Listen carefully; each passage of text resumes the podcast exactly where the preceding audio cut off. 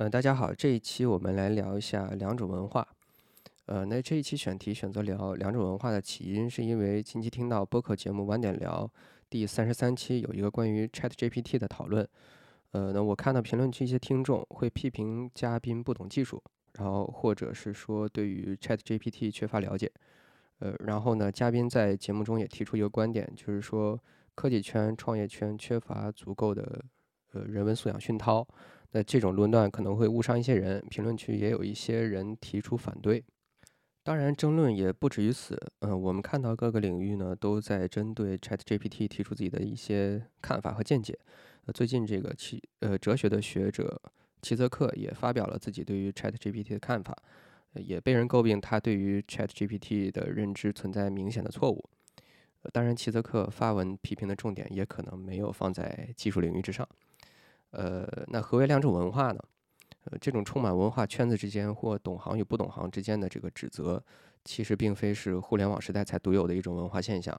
呃，早在1959年，英国物理学家和小说家 C.P. Snow 就发表了一篇演讲，名为《两种文化》。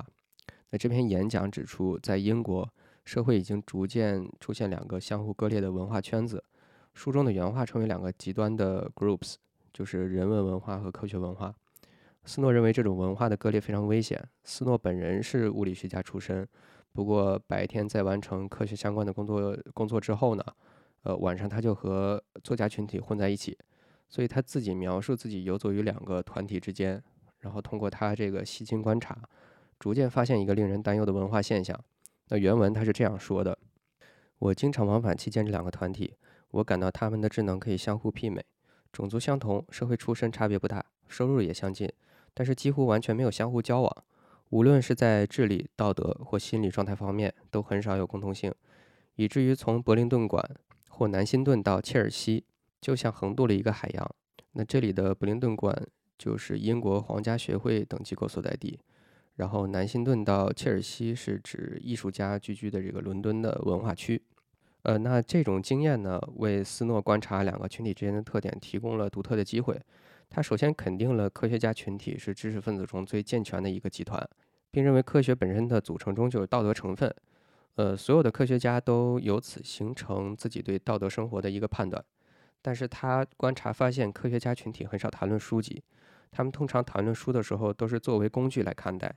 他认为科学家群体之间之所以缺乏人文素养，是因为传统文化的全部文献和他们的研究兴趣关联度不高。导致科学家在文化方面的知识比较贫乏。那另一方面，他也批评了文学知识分子群体。他写道，他们的科学素养也非常贫乏，这一群体更加自负。呃，文学知识分子把传统文化简单的归为所有文化。这些文学知识分子总是嘲笑这些缺少文化素养的科学家。其实这里的论断，我们已经能够看出斯诺的立场，嗯，并非中立，他更加偏袒科学家群体。因为他主动将科学家群体对于传统文化缺乏兴趣的这个情况归因到一个外部的因素，而斯诺借此又将这个开炮的范围延伸至大洋彼岸的美国，认为这种文化上的割裂呢在西方普遍存在，这两种文化之间的误解正在逐渐扩大，带来的直接后果就是整个社会知识和创造性的一个损失。呃，话说到这里，我们需要先回顾一下斯诺发表这篇演讲的历史背景。呃，一九五九年，当时的世界正值冷战时期，呃，人类第一颗人造卫星斯普特尼克发射成功。那另一方面，原子弹也仿佛一柄达摩克里斯之剑，为人类带来前所未有的力量的同时，也让在核威慑背景下的普通大众们呃忧心忡忡。在这种历史背景下呢，呃，斯诺认为两个群体的分裂早已在十九世纪末就开始了。他观察发现，科学家群体经常用乐观的态度来面对问题，但人文知识分子经常将这种乐观描述为一种浅薄。他还观察发现，二十世纪的科学很少被吸收到二十世纪的艺术活动当中。为此，他以当时的这个杨振宁和李政道的宇称不守恒定律来举例。他赞赏这个独创性的思维成就非常的漂亮。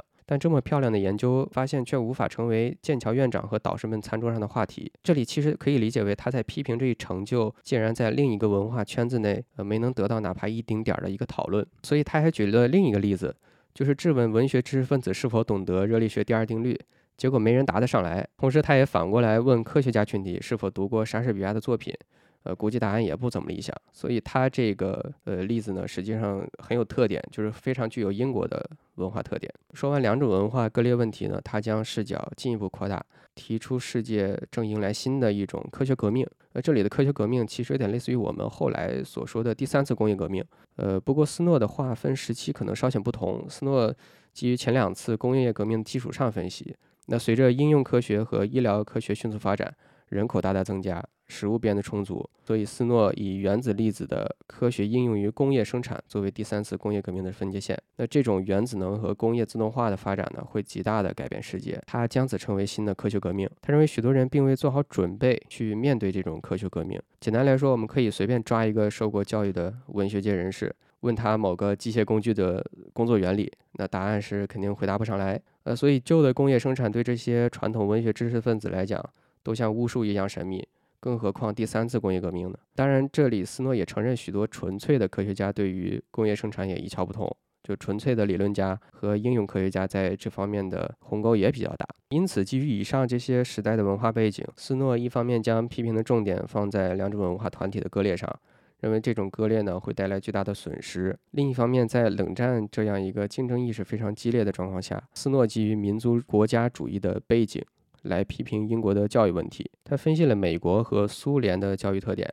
他观察到苏联非常重视工程师的培养，基础教育中科学和数学的教育比重也很大。那苏联培养的纯科学家的数量也要比美国多一些。如果按照人口基数来计算的话，英国人口数量比不上美国和苏联，而且自然资源还非常匮乏。按照这个趋势来看呢，苏联很可能比英国更顺利地接受科学革命，并在科学革命的竞赛中领先。呃，所以基于以上提到的工业革命、两种文化团体割裂、冷战历史背景等等情况下，他认为如果任由这种割裂的情况持续下去，会导致三个危机。第一个是两种文化割裂导致的知识的衰退，呃，会让西方国家，特别是英国社会发展面临一种急速的倒退。第二是作为工业或者科学革命的一个结果，全球会面临一个人口爆炸的问题。第三是民族国家，就主要指富国和穷国之间，会出现越来越大的贫富差距。那前两个危机不难理解，第三个危机呢，我可以来补充说明一下，就是斯诺认为当时欧美和苏联属于富国，而中国在努力一段时间后，应该也会追赶上来。像印度、非洲、拉美等地区更加贫穷的国家，从技术上看，这些地区在五十年内也一定会发生科学革命。呃，斯诺认为这样路线就很明确了。既然技术上贫富差距可以消除，道德上我们有义务去帮助消除贫困，挽救生命。就是这种人道主义的美好愿望，但如果要保证这些贫困地区发生科学革命呢，急需外部资本的介入。这些外部资本只能来自富国的机器基本资类。如果没有达到工业发展曲线的一个临界点，这些国家很难发生科学革命，呃，就会导致越来越大的一个贫富差距。另外，科学革命需要科学家和工程师等专业技术人才。如果富国自己都缺少这些人才的话，又何谈派驻技术人员去贫穷国家进行技术教育呢？所以，从斯诺的两种文化中可以看到，在冷战时期，除了了太空竞赛、军备竞赛，还存在这种道德义务上的一个竞赛。至少斯诺在这里的出发点表达的很明确。我们可以来看一下原文：我不知道我们怎样去做我们必须要做的事，甚至我们究竟要不要去做点什么事。但我确实知道，如果我们不做，共产党国家会及时做的。他们将为自己也为别人而不惜重大代价。他们将会这么做。如果事实果然是这样，那么我们无论在事实上或精神上都失败了。呃，两种文化的讨论在一九五零到六零年代一度非常激烈。当时在剑桥大学执教的英国文化批评家 Frank Lewis 用近乎人身攻击的口吻批评了斯诺关于两种文化的观点，呃，认为他发表的都是一些陈词滥调，并且攻击斯诺是呃完全的无知，攻击他作为小说家的身份和科学家的身份都不能成立。后来斯诺又陆续发表了一系列的回应，呃，一篇是再谈两种文化，这篇内容主要是明确他对于文化概念一词的理解。呃，另外也是为自己对文化二元对立的概念辩护。他认为二确实是一个非常危险的数字，二元对立也是一种非常危险的方法。不过他辩护说，他花了很长时间尝试为两种文化提出改进。呃，最后认为如果做更多的细分，会有很多问题出现，所以坚持使用两种文化的概念。不过他预测未来可能会有第三种文化的出现。呃，另一篇是 Lewis 事件和严重局势。呃，这篇内容主要是回应来自 Lewis 的攻击。呃，另外一个重点是进一步谈论英国的教育问题。隔空对骂这一块儿我就不展开讲了，大家对这部分八卦感兴趣，可以去看一下三联书店文化生活一丛。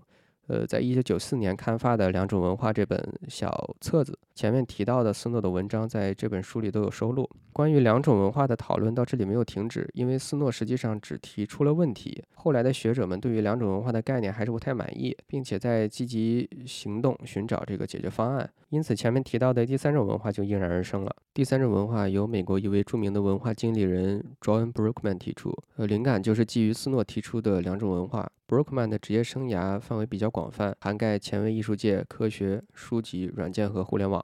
他在二十世纪六十年代创造了 Intermedia 跨媒体这一术语，呃，在艺术领域比较知名。另外，他还为通用电气、哥伦比亚电影公司、斯科特职业、五角大楼和白宫等机构提供咨询服务。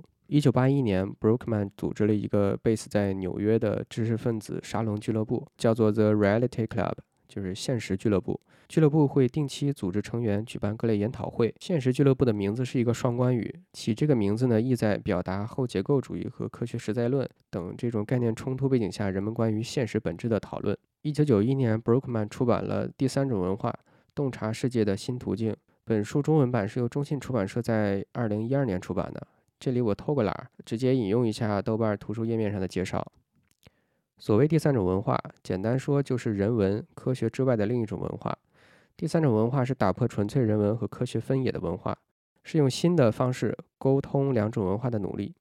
倡导和实践第三种文化的人是一批非典型的科学家和思想家，涉猎范围非常广泛，跨学科、跨领域，具有特别的思维风格，更具包容性。他们的研究和写作更加贴近真实的世界和大众。代表这种新文化的一些科学家和思想家，正在逐步取代传统知识分子的地位。通过自己的工作和阐释性写作，向人们揭示人生的意义、我们是谁、我们是什么这些常识层面的问题。他们给公众指出了一种洞察世界的新途径。这本书是二十三位不同领域的专家学者撰写的一个内容合集，每个专家呢提供一个章节的内容，领域涉及物理、天文、心理学、哲学、数学等等。后来俱乐部的许多内容转移到线上的 blog 网站，呃，以这个 H Foundation 就是。中文译作“边缘基金会”的形式继续运营。呃，Brookman 继续发挥他作为文学经纪人的角色，手下有许多著名的专家为他提供内容，比如英国演化生物学家 Richard Dawkins、美国认知科学家 Daniel Dennett、实验心理学家 Stephen Pinker，包括著名的物理学家呃 Stephen Hawking 等人。呃，这些人在各自的专业领域呢都有所建树，而且是非常著名的呃科普作家。在科学传播领域呢，也做出了卓越贡献。边缘基金会呢，至今仍在发展关于第三种文化的概念。他们主要吸收科学家和其他思想家的比较前沿的观点和想法，呃，尤其是涉及演化生物学、遗传学、计算机科学、神经生理学、心理学还有物理学等领域的前沿内容。基金会希望通过这些沙龙研讨会呢，以解释性的科学写作来替代传统知识分子的角色，重新挖掘我们生活的深层含义，重新定义我们是谁和我们是什么。边缘基金会呢，经常提出一些非常基本的问题，比如宇宙从何而来，生命从何而来，思想从何而来。随着这种讨论的不断延伸，边缘基金会呢认为，从第三种文化中会逐渐涌现出来一种新的自然哲学，它建立在现实复杂性和进化的含义之上。呃，这意味着非常复杂的系统，无论是生物体、大脑、生物圈，还是宇宙本身，都不是被故意建造的，都是由进化产生的。基于种种这些工作，边缘基金会将自己比喻为当代的无形学院。那无形学院在科学史上被认为可能是 Royal Society，就是英国皇家学会的前身。所以，Brookman 的边缘基金会呢，逐渐从美国纽约知识分子沙龙开始，呃，不断的寻找两种文化问题的解决方案。我们可以看到边缘基金会的视角或者说风格，比较和达尔文主义的演化论有着一种丝丝缕缕的联系。他们重点关注的是人文领域和生物学领域的连接。呃，除了 Brookman 和他的边缘基金会，还有另一派学者群体试图解决两种文化的问题。这里面我认为比较精彩的总结来自于英国华威大学社会学教授 Steve Fuller 在零九年呃 UMBC 人文论坛上的一次研讨会。Fuller 从社会学的角度出发。结合斯诺的两种文化，分析了关于两种文化的整个 context。这里我们先补充一个细节：斯诺在两种文化的角注文本里，其实隐藏着他其中一个想法来源的细节。他认为科学家骨子里就有前途，这种前途来自于科学的文化氛围，但是传统文学知识分子的文化不同。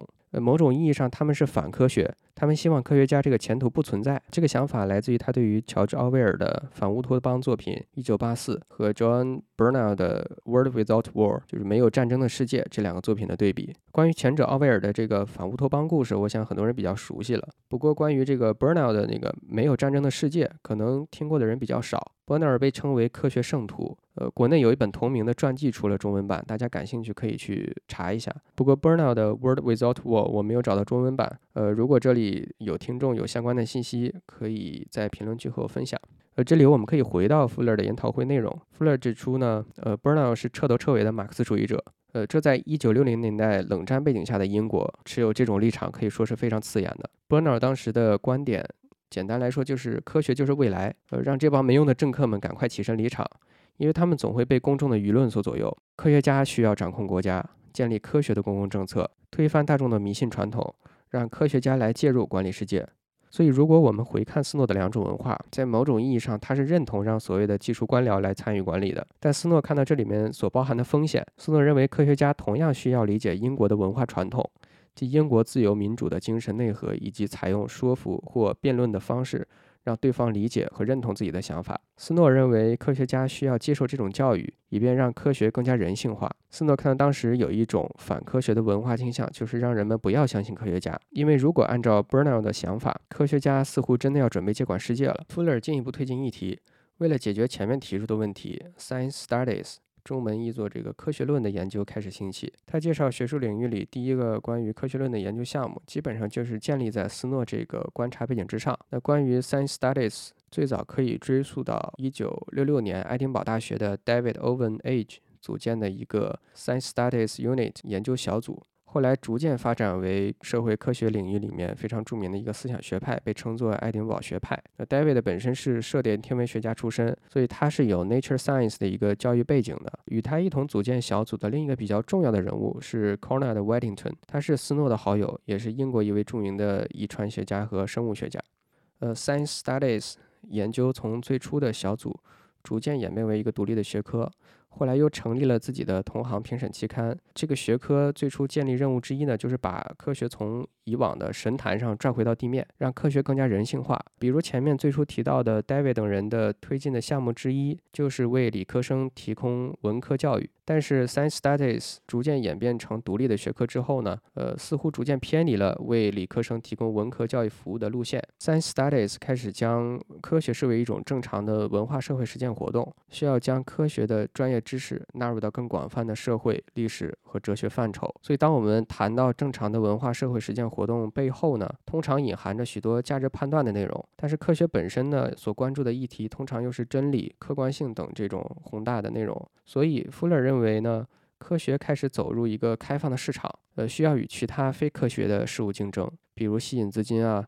公众注意力等等，这个转向有一个历史背景，就是在一九八零年代，冷战逐渐降温，所以西方社会开始质疑自然科学赞助基金该如何运转。呃，由于科学逐渐在国家安全和这个议题中失去吸引力，呃，那一时期的物理学研究就受到很大打击。这就导致一个现象：以前那种科学研究受到国家资金保护，科学家高高在上，不必和公众讨论科学问题的情况正在消失。呃，与此同时呢，自然科学各个社会学科之间不再获得平等的资助，科学家需要要像其他的社会文化实践一样，寻找他们自己的市场，获取选民的支持。这也是为什么我们看到当今生物和医药领域研究如此蓬勃的发展，因为他们推销活动确实在某种意义上很成功，而且获得了市场和公众的注意力。这就导致科学界认为 science studies 的研究呢，呃，议题很有威胁性。我们正处于一场 science wars，也就是科学战争。就像历史上基督教的宗教改革，人们可以自己选择他认为正确的教堂。所以，Fuller 说，我们正处在一个非常奇怪的时代，科学必须向特定的选民提出他的理由，并积极的推销。尽管人们仍然对科学抱有浓厚的兴趣，但他们不一定听从单一科学权威的看法。人们实际上可以决定他们想要什么样的科学。呃，至此，我们基本上梳理了两种文化里的各种细节、历史背景、上下文。以及不同人提出的解决方案产生的后果、影响等等。不过需要指出的是，以上这些呢都是基于欧美学者的一些研究视角总结的。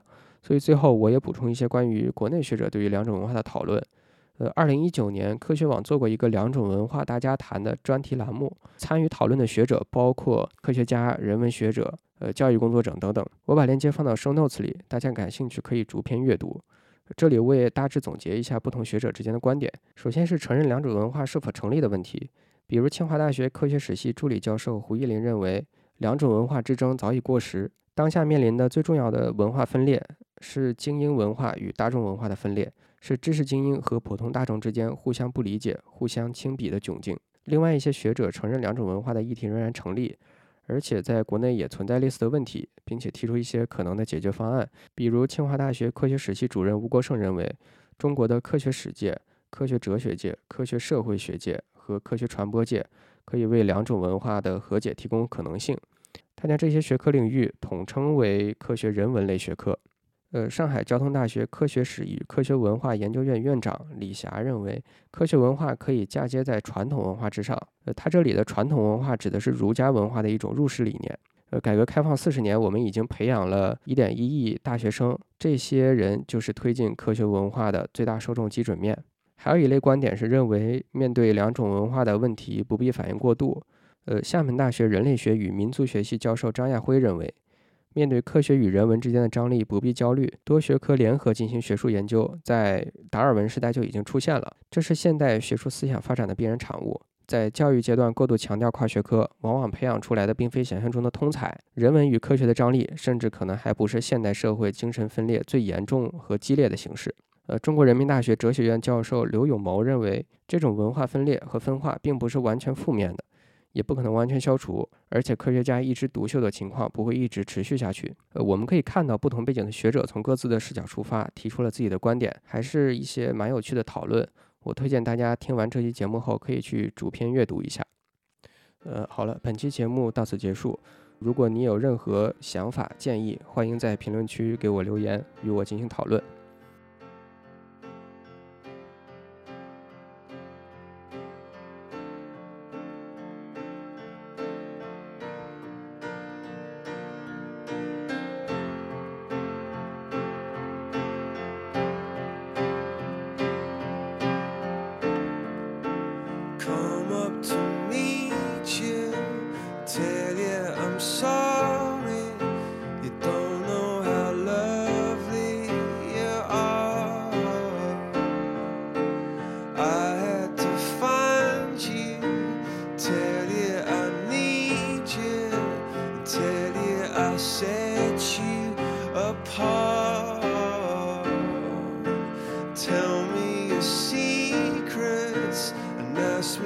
your questions. Now let's go back to the start.